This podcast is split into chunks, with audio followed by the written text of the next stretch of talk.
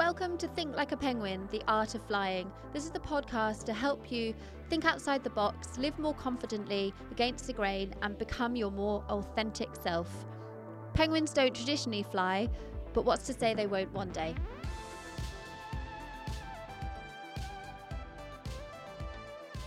Hello, everybody, and welcome back to Think Like a Penguin, the art of flying. I am so excited for today's episode. I have an incredible woman who has actually got her own podcast, which we'll definitely be talking about. Um, and she has just reinvented her life. She's got a lot of experience, and she is going to share all the ways in which she bounces out of bed in the morning. And um, welcome to Amanda Ewan. Thank you so much for joining me. Thank you so much. Super excited. It's going to be fantastic. So, as always, we're going to start with the first five. And in linking with your podcast, I thought it was only appropriate that we um, talk about the first five minutes of any day. And when you're in bed, you just creak your eyelids open. You think, oh, here we are, another day, and how to approach those first five minutes. So, one thing that I thought about, which actually I probably do subconsciously, is just listening to the sound. So listening to the birds, listening to nature. I hate Wednesday mornings because I listen to the dustbin men come and pick the bins up.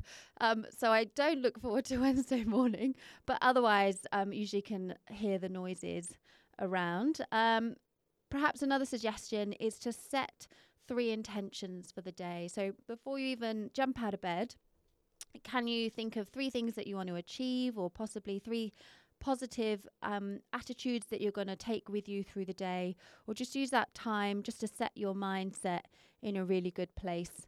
And then my third thought was a stretch. So I love a stretch before I even get out of bed. So what happens with the muscles when you go to sleep? They relax. If you are someone with chronic pain or who has um, a lower back problem or you have an injury that just kind of niggles, and especially in winter, then throughout that sleep time, you're actually going to um, you're going to feel like in the morning that the body isn't primed to jump out of bed. So why not take a stretch before you even get out of bed? And that will set your body right for um, before you take your first few steps. And then you've got a couple of wonderful suggestions as well.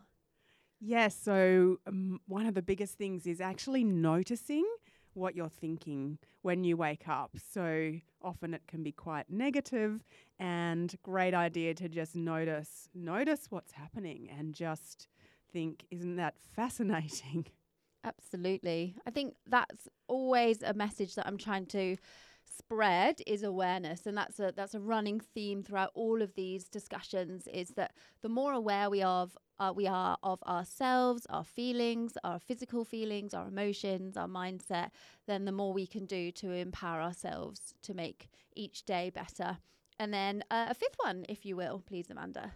That would be not even lying in bed. So as soon as you wake up to get up and you could use uh, Mel Robbins, who you may or may not have heard of, has the 54321 method, which is just counting backwards like you're launching a rocket at NASA and you're just 54321 I'm getting up and I'm not going to hit the snooze button because that's the intention I set the night before and then you're up and you can't engage in thought. That's so actually I've got um, a horrible alarm and that makes me get up because I don't have my phone by my bedside table and um, I can just hear it sort of continually groaning at me from another room. So I'm like, damn it, I can't stand this. And it usually lasts about 20 seconds.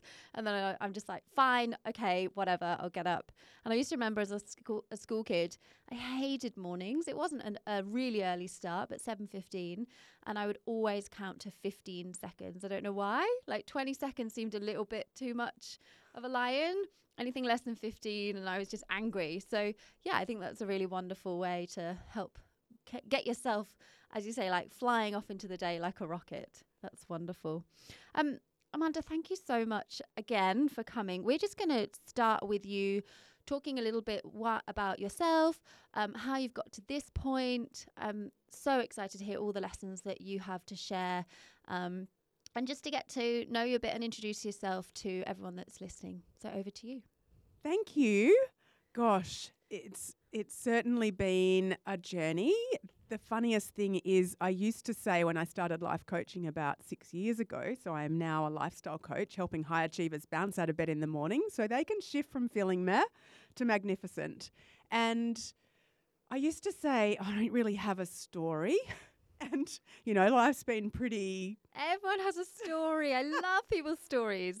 You, everyone, oh my gosh, everyone has a story, and I can't wait to hear yours. Yeah, but th- and then I created uh, quite a crazy next three or four years of my life. That Mhm. that definitely means that, that I had a story after that. But of course, yes, of course, I did have a story, and I travelled for five years straight.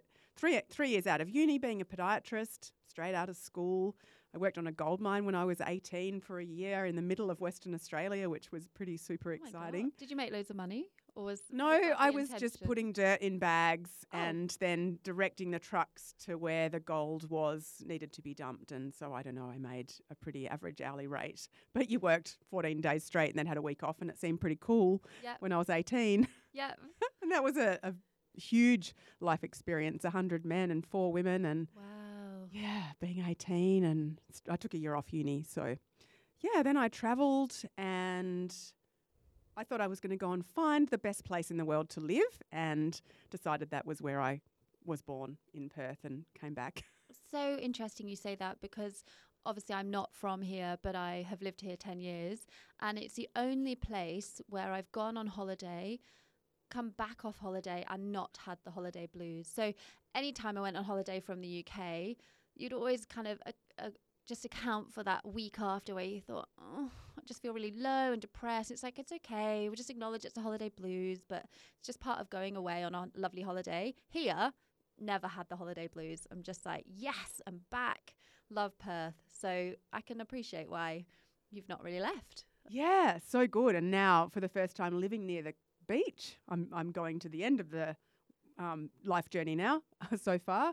But living near the beach, it's just the first time in my life I've thought that I don't want to be anywhere else. Yeah, fantastic. And that is probably um, representation of also you just being happier in your skin. So obviously, um, when people aren't content in themselves, they can be in Hawaii or a luxury resort or Dubai or, you know, somewhere incredible, but you can still have low mood and you can still not feel happy where you are. So happy where you are is happy in yourself and then plonk you anywhere and you hopefully will just be as content. And that's obviously the work that you help to empower others to get to that stage. But um, it does help having an ocean surrounding us, and it does help having lovely beaches. And we're going to talk quite a lot actually about the benefit of of water and um, the ocean swimming that we both enjoy. So um, I did interrupt your story a little bit. I'm interested to know how you went from full time podiatry, and um, I think it's fair to say quite a consistent few decades, perhaps. Um, fill in the gaps in that because there's still elements of that I'm sure are going to be um, really interesting and will inform then the big shift that took place a few years ago. So um, yeah, fill me in. Oh, absolutely. So I I loved working with people as a podiatrist, and I just did it straight out of school because I wanted to have a job that I had a job after uni and be able to travel and be my own boss and work with my hands and do something a bit different. I always like to be a little bit unique. And and it just evolved and I sort of thought that's what I that's what I do now for the rest of my life. And probably around the time where I started my own practice 20 years ago and was pregnant as well. And I started to think I'm much more interested in people, in their mind and how they behave. And I Their toes and their not toenails. their feet or solving that problem, whatever pain problem they had. And I was really intrigued with why they weren't changing anything. Like, Mm, I've told you you need to behave differently to stop this pain, and then you come back in to see me and you've done nothing. mhm. And that wasn't just one person; it was fairly consistent. And and I started to think there was more to life, but I didn't really think that it would be possible for me. You know, what else did I do? I didn't really want to go back to uni and study psychology or do any of that stuff. And it wasn't until I had my own life coach Mhm. that I just picked up a business card. My youngest daughter was probably about two, and I picked up a business card that said life coach slash counselor. And I thought, I don't need a counselor because there's nothing wrong with me, Mhm. but I do need some help with time management and managing my life. And so I went and saw her and I've never I never looked back and I think from the first session I just thought this is what I want to do. She did try to tell me that there was no way I could manage all of the things that I was trying to put into my life in the amount of time that I had, like it was physically impossible. And I remember thinking, oh, you obviously don't know what you're talking about. I'll just go and find another one, yeah. another life coach that can actually help me because I know I can fit all those things in, which was. Isn't it so ironic that we seek these people to help us and then we refuse to acknowledge their help when they give it? Like, I've got, I'm seeing a, a physio and he has categorically said over the last five and a half months that I dislocated my shoulder. I'm like, no, I haven't. No, I absolutely I can't remember a time I dislocated my shoulder. So therefore I haven't and I'm not going to do the rehab because you know, bodies fix themselves, it's fine. And yet I've been paying this man hundreds of dollars every week. So it's interesting that you I think it's that's the first part of um, getting onto a different path of a, a, more healthy journey is acceptance and hearing the messages that professionals, that people that care for you, that people that are um, qualified to tell you have to share. So it's um yeah, no surprise that initially you're like, oh, what are you talking about? You don't know me. You're a load of rubbish. Um, exactly. I'm sure you come up against that with your life coaching clients now. I certainly do when I'm when I'm going in and advising people and doing life coaching. So for sure, and you can't necessarily tell them because that's their journey. I'm not here to tell people yes. what to do. I'm here to guide them to help themselves. So, but mostly now they're coming to me when they're ready for change and when they're understanding that. So I did stick with that life coach and it just planted a seed that this is how I want to help people myself. And it took some time after that. You know, you, are raising kids and doing all the things, and I was always giving to other people as well. And it wasn't until I lived in Karratha, moved up there, which is 17 hours north of Perth by car. For those of you that don't know Western Australia, and uh, and it's a, it's a remote place, but there's amazing opportunities. And I dive dove into the world of small business when I was in Karratha and were you, were you then doing not podiatry? Were you then doing what you're doing now I was still doing podiatry until 2 weeks ago so yeah. Yeah wow. Okay. I didn't I didn't know that because I've heard from about you and from you because we've chatted about life coaching we've chatted about our passions for wellness and well-being and empowering other people. So um yes, I knew that you were still doing podiatry and just winding that up. But I just talking to you now and, and hearing what you have to say, I just assumed that you've been a life coach for many, many years. But um, tell me more. Sorry, I interrupted about. Oh no, interrupt interrupt any time. That makes an exciting conversation. Yeah. yeah. Uh, so so I went to Karratha with my ex-husband's work, and the kids were seven and nine, and it just Did seemed like a new adventure. You said it was a seventeen-hour. We drove. Like we drove. yeah. yeah. we drove up and and had removalists doing everything else, um, yep. and ha- had a delayed start because it's cyclone season, and there was a cyclone on the way, so we stopped in Coral Bay, and then we had to go through some incredible puddles we'd never been in the Pilbara before, and it was just the Pilbara is the region that it's that it's known as. And uh, yeah, it was really interesting. And we got there, and the, the swimming pool in the house that we rented was overflowing, and like it was just there was debris everywhere. And just got there and went, what are we doing? Uh, it, an amazing journey. Went for two years, stayed for nine, and wow. discovered that my purpose really there that um, wasn't necessarily podiatry I knew it wasn't, but I actually had known it wasn't podiatry. I just didn't know what else was possible or what I could do.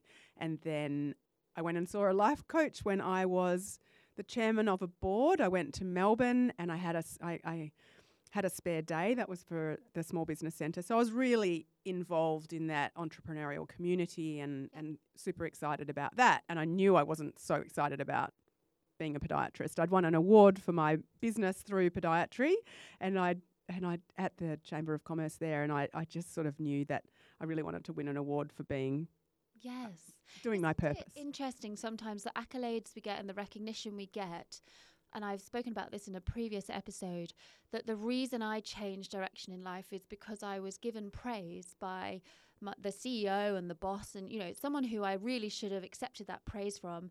And him giving me praise for something that I wasn't passionate about made me change my whole life and my career. So it's interesting that probably, maybe subconsciously, once you got that award, you're thinking, oh, I don't want an award in this. I've reached the top, I've reached the pinnacle, and, and it's not giving me that sense of satisfaction. And I think that's really um, important to recognize is how you feel when you get to the goal that you've set yourself. Because I think we go through life um, through societal pressure or um, just your own kind of goal setting, and you set this goal maybe a year in the past, or uh, you've had a goal to complete your degree, and then you get to the end, and it's how you feel, again, going back to awareness, when you achieve that thing that you have set your heart and soul and um, your mind to. And if you don't get that uh, overwhelming sense of joy and satisfaction and pride, then you that's a really good kind of signifier that maybe you're not doing the right goal setting. Maybe you need to be focusing on something more passionate and more aligned with yourself. So were you on that stage or when you received your award, was it a sense of, yay, I've made it, now I can move on, or a bit more, oh, I don't feel what I thought I'd feel, or, well, yeah, how did you feel in that moment of getting to, you know, winning an award for what you do and becoming an expert in it is interesting question. It was super exciting at the time, but what I was most excited about was that I knew if I won the award, we didn't find out in advance, I had the opportunity to do a two minute speech about it. Mm-hmm. So I hired myself a speaking coach and I was petrified of public speaking and I learned to public speak and I practiced my two minute speech, re- acceptance speech, not even knowing if I'd be able to use it. The art of manifestation. It seems as if you were going to win that all along. That's a whole other topic. Yes. Yep. And I remember being by the swimming pool at the house and talking into a pen, practicing my speech, and my daughter, who was 11 at the time, coming out and going, What are you doing, mum? And I said, Ah, I'm rehearsing my speech. She goes, No, you're not. You're talking to a pen. Yeah. Oh, so good. and I think I was most excited about the people that had come up to me afterwards and said that speech was incredible. And most people got up there and went, Well, I wasn't expecting to win this award. Well, I went, Why did you enter an award you weren't expecting to win. Like, wh- yeah. and why wouldn't you have done a speech? I just couldn't understand why other people hadn't done a speech. And then I thought, oh, public speaking is so cool. I want to I want to public speak, but I can't. I don't want to talk about podiatry. and uh, and so it just planted a seed that I want to do more of this. And fast forward ten years to having my own podcast and starting my public speaking journey as well. Um, but always, I think you have that in your head, and you just. Oh, I'm not. It, it's that difference between that intuitive knowing and then the belief from societal conditioning and your life journey that it's yeah. possible. I think that's a wonderful example of how important it is to check back in on a an event or a situation or a poignant time in in your life in your career or anything where instead of just ex- like really you should have been excited to win the award and to get the recognition for your work in podiatry and working with people's feet when it actually was all about the public speaking and having 2 minutes up there and being in front of it. So what a wonderful kind of um, lesson in in taking that example. So there's so many ways in which we can. I think we need to do that, and and if you you know score a goal and um, in a in a sports field in a match, and then the what makes you feel amazing is all your teammates coming around you and you get that sense of community and friendship that's more important than scoring the goal or maybe it's um, knowing that you've drawn and then both teams get to you know feel like no one's lost. It's it's really interesting how our feelings associated to the thing that we're doing is more important actually than what we are doing. And obviously that's all about life coaching is bringing people back into themselves finding out what makes them tick and and making them bounce out of bed in the morning and take on the day. Um i would love to talk a little bit about um, the importance of the ocean. We've touched on it already. And I also have gained so much from just cleansing in the ocean, bubbling around, kind of just floating whilst these keen peeps in their swim caps kind of do their laps from groin to groin. I'm just sort of like bobbing up and down, enjoying the sunrise. Um, tell me about when you first got into the ocean and how that has become almost a daily practice for you and what you gain from doing that and, and what you gain from the ocean and um, open water swimming. So I was a swimmer all my childhood into my teenage years, and then I, I've always been a distance athlete. Anything I do is kind of endurance, and I started doing river swims, and uh, and I don't. some ocean swims when I was in my early 20s. And then oh, life just, I didn't live near the ocean. I grew up, my grandma lived near the ocean. We were an hour's drive away from her, but we would go nearly every weekend and swim. And I remember swimming right through, and I always loved challenges. so swimming in the colder weather. I had an auntie who just went in whenever, wherever we'd go camping with them a lot, cold rivers, cold oceans, whatever. She would swim and I'd just go, What cool. was your local river? And just can you describe that a bit? Because for some reason that seems more hardcore and more awesome. I watched this documentary of this guy that swam down the Amazon and fought off piranhas and like crocodile, all this stuff. And I just think, wow, that's more magic. I've never even thought to swim in a river properly. You know, a little dip again in the mornings. But talk to me about a, a bit more about that. So camping in Western Australia, we would go to Dwellingup on the Murray River. It's sort of not not in organised campgrounds. It would be fairly much in the middle of nowhere. Illegal camping, just we do that a bit, yeah. and the Blackwood River as well. So we were great at just going and you know spending f an hour or two finding a spot, and then we would go back to that repetitively, and then just going in, just swimming, and it's scary because you can't see the bottom; it's murky. Yes. Do you go upstream and kind of go, ooh, this is breezy, this is fun, wee, go with the current? Or is it about you need to know that you can turn around and come back? Because I've taken a sup on the river, the Murray River before. And the, the way there, I'm like, yeah, loving life, just floating along. And then you turn around, you're like, shit, I'm stuck. And you're like, two hours later, you get back 100 meters upstream. So you always going out a long way, turning around, coming back, or someone pick you up at the end? I No, I didn't do hugely long swims then on those camping trips. It would be more just, and it was a pool. You'd make sure you were well away from the rapids, so there wasn't anything going to suck you downstream, and Yeah. then you just go up as far as you could and comfortably, and then and then come back. Yeah. Uh, yeah. Have you had any little marron or like eels or oh I don't know because like you say you can't see what's at the bottom. No, it's more the submerged logs that might bite you. Or, True, yeah, just yeah. just being very mindful of those, and because you because you can't necessarily see. Um, but it is a lot colder in the river than it is in the ocean Really? in winter. Gosh, Absolutely. I'm learning so much. Yes. Is that would you say because the currents don't like I don't know make it water w- warmer or I wonder why that's because I'd thought because it's shallower it would somehow be we don't need to go into the physics of the temperatures of water but there we go I didn't know that fun fact um so then you transition to ocean swimming and um am I right in saying you do it most days all year round Yes, I've only lived near the ocean for two years. Um, up north in Karratha, the ocean wasn't really that exciting to swim in, so I got into mountain bike riding because I've always loved adventure. Yeah. And then when I came down to Perth, I'm just like, oh, it's right. It's six minute drive away or a 10 minute ride. Yep. Literally only a few more minutes to jump on my bike.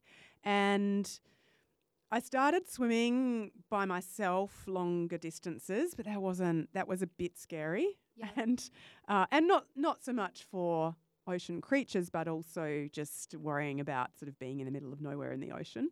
And then I would swim in shark nets, which was a bit more enclosed. And then I discovered a, a few friends that, or a, uh, the husband of a friend of mine. Uh, swam regularly, so I joined them, and they go two to three times a week and do a long swim. So I'll do a forty-minute, two kilometre swim all year round if we can. The last casually popping in. It only takes me 40 minutes to do 2K. That would take me like four hours.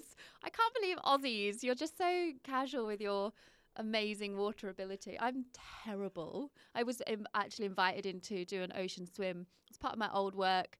And it was, I was down in Gracetown looking after a family. They have this Easter comp. And, um, you, I thought it was a bloody long way. Apparently, it's only about 700 meters. Like, oh, yeah, sure. So jump in and then it was the grandma of this family that had entered me so enthusiastically into this race her um, grandsons won they took every age group they they came first and i'm like gasping for air just freezing cold bringing up the rear just happy that i finished without drowning she went wow yeah you really can't swim can you? And i've done triathlons and i've swum my whole life. I was, so offended. But there is a there's a special gift I think when you grow up in this country and you can like you say just jump into rivers jump into oceans um, your whole life. And you're very much more naturally gifted I think Aussies. So what is it that you gain from being in the ocean? Because especially now it's freezing. It's probably dark when you go in. Definitely raining in the last few days, weeks. Um, what's appealing? What do you know that once you've done the swim, what do you gain from it, and why do you keep going all year round? Because that's amazing. it's so interesting because I really, I actually enjoy winter more because of the challenge Yep. and because there's not as many people there. Even today, I said to um, the friends that I swim with, where are all the people? Where are all these hardcore people? Why are there not more of us They at are the beach? sane and they're staying warm and asleep. they're dreaming. I went down as well on Monday and it was really stormy. The water was halfway at the beach. No one was there, but it, I did it specifically as a memorial dip. I didn't swim, I just sort of rolled around in the whitewash for my father in law, whose funeral it was.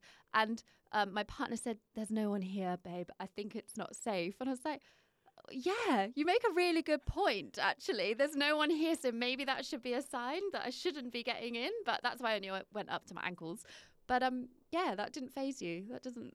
Just, It, it, it do- part of me, it's really interesting the things that come up. But what I get from it, I do it because I, of the feeling afterwards. Like we, you talk about feeling all the time. How do I want to feel? And I woke up this morning and I've had some big changes happen in my life recently, not just leaving podiatry, then um, finding out that the house I'm renting uh, has just sold and I need to move. So there's lots of things. And I woke up and I thought, I just want to go back to bed. And then I went, how do I want to feel? I know I'm coming to this interview today.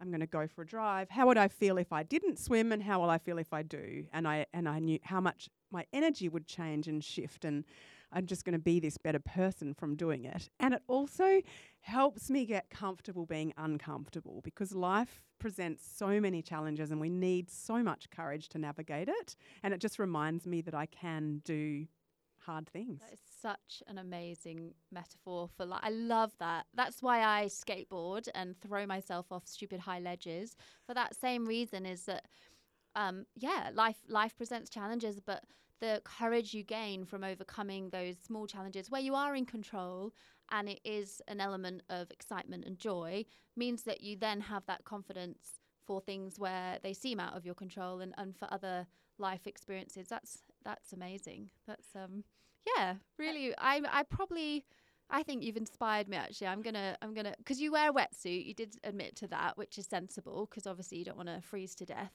And I think that's the main um, deterrent for me is that I get extremely cold. But um, yeah, I need to pop a wetsuit on. I reckon. Yeah, we did start. We we were doing it without a wetsuit until last July, so through June. But I would find I was just cold to the core, and I couldn't warm up. And I work mostly in a home office with my coaching business, and I it was just unpleasant. Like it, to be focused on how cold you are. Yep. Um, you you survive and it's fine, but when you're really cold and I shake, I, I can't change that physiological response.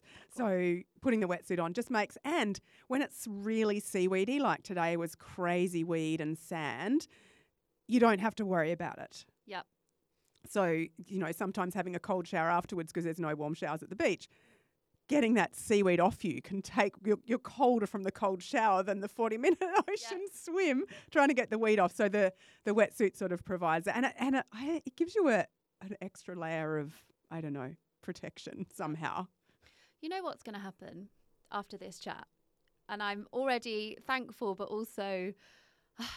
I'm already annoyed at you. I'm going to en- essentially join your swim club. I just know it because every single year, instead of doing a New Year's resolution, I know it's June, but it's kind of start of the new financial year. I do a new sport. Last year was skateboarding. Every year I've tried something completely different. I don't have my thing for next year. Why don't I join you? We'll chat off off after this co- conversation. We'll chat, and I'm pretty sure you'll um yeah you'll see me next you, kind of struggling to keep up, but um, that would be amazing. 'Cause I, Sounds and I love that you mentioned you actually prefer it with less people because I think we forget sometimes the power of nature and the power of um, the silence and taking away screens, technology, getting away from the hustle and bustle of life. And there is a group that I'm not going to name them, and I'm not I'm not going to um, talk badly of them because they are incredible for bringing hundreds of people together into a community environment, enjoying the ocean. I w- I've gone down a couple of times, and unfortunately for me, that detracts from the real reason why I go in the ocean, which is to get away from people. It's to feel and be totally present in the coldness of the water or the, the warmness, or even if I get stung by a jellyfish, or just, you know, the ripples of the water across your, your chest or whatever. Um, and for me, I think as well, it's such an obvious cleanse. So if you're feeling really emotional and if you're feeling overwhelmed and heavy with um, feelings and trauma and just stress, the ocean does an incredible thing of just literally cleansing you of feelings. So I used to massage. I was a massage therapist, much like you as a podiatrist. I was for way too long, and I did it purely just to stay in the country. So I retrained and I got my visa, and amazingly, it's gotten me to where I am as a citizen. But I'd have some really challenging clients, and it was one um, summer shift. I'd done six hours, and, and actually just thought, oh, I just want to go into the ocean and it literally get rid i've been touching people for six hours and it just got rid of all of the baggage all of the energy all of this the physical tension. Massaging for six hours in a row is quite hard in itself but it was the emotional release of everybody's baggage that was incredible. So i haven't yet gotten to a point where i swim i just bob. But whilst bobbing i'm very much aware of the cleansing effect of the ocean. So um, interestingly, that's mostly what I paint as well. Somebody said to me the other day, "Why do you paint oceans all the time?" I hadn't even really thought about it. It's just been pretty much the subject matter for my art for the last ten years. So, um, oh, they're phenomenal, uh, and yeah. you know, you might be listening and go, I don't even like the beach or the ocean. And that's fine. We don't have to all like the same things. And I'm glad that not everybody likes the ocean because then there would be way yes. too many people there. So but it true. just is. And there's so many different elements that are, that are like life as well. So you, you know, you dive in and then the waves are big at the moment, or they're not huge, but they're, you know, you, you have to swim a little bit further out and then they're, they're turbulent and then there might be clear patches that are just so crystal and you can see fish and then there's patches of really thick seaweed and there's sand everywhere and then you might get stung by a little jellyfish that doesn't hurt for that long. And and just that's what life is like. It's the oh my gosh this is amazing far out i'm petrified. And then it's just like this whole so it's just that reminder and we can do hard things we can navigate everything. So true. That's wonderful. Thank you so much. On um, on that a little bit, I did want to ask you, and this is putting you on the spot a bit, but if you were to give yourself, obviously you've come on a big journey and you've grown into this version of yourself today, and you've overcome many challenges, um, and you've yeah reinvented yourself. Is there a piece of advice that you would give yourself, the younger version of yourself, or anything that is a, t- a major takeaway? Obviously, there's so many life lessons throughout life's journey. But is there something for you specifically that you just think, oh, I wish I'd known that, or I've really gained that awareness around this one topic? So I think if I think back 20 years ago, I was pregnant, and I think about that journey as a young mum, and even prior to that, so worried about what other people thought Mm. And I, I so focused everything on external gratification and getting things externally. And I wasn't really aware of that, but I knew that there was something more. And the best thing I ever did was sought help and just not through a friend, was actually getting a coach or a counselor or a psychologist or somebody that could help me develop the tools to navigate life in a better way. And I would love for younger people not to have to worry so much. And I know this is hugely important to you mm-hmm. about what other people think. Yeah. Not needing that external validation. Unfortunately, and I do speak about this, I'm glad you've said that because it, it comes up in every conversation I have that we are trained almost, we're conditioned to require external validation, whether it's at school and you're trying to get the mark from your teacher, or your parents, you're trying to get a bit of praise from them, or your friends, you're trying to get an invite to the birthday party, which shows you that you're included. It's just part of human nature. But I think that's a wonderful attribute to just growing up as well. Um, regardless of your age, you just you can't help but begin, hopefully, and that's why we do our, the work that we do is to as you get older get more comfortable in the person you're becoming um, so Yeah, it's it's it's very easy to say to teens and to young adolescents, and just don't just don't care so much. and I always give the analogy of dancing. So I I don't drink alcohol. I never have, um, for various reasons I don't need to go into. But I will always be the first on the dance floor. And I've been asked a few times, "Oh my god, don't you don't you worry about what people are thinking of you?" And there's two reasons I give to no, I don't really care. Is that one, most people are more concerned about how they are looking to everyone else in the room. They're too worried about how they're being perceived that they aren't even looking at me dancing. And also, if there's one person that is uncomfortable or embarrassed or doesn't like the fact that I'm dancing, well, actually, that's their issue to have to deal with. And I'm loving life. I'm having a good old boogie. So um, it's a little bit like life. Take yourself out off the dance floor, out of that that room or that club or whatever, and people are so worried about themselves that they're not even noticing really what you're doing.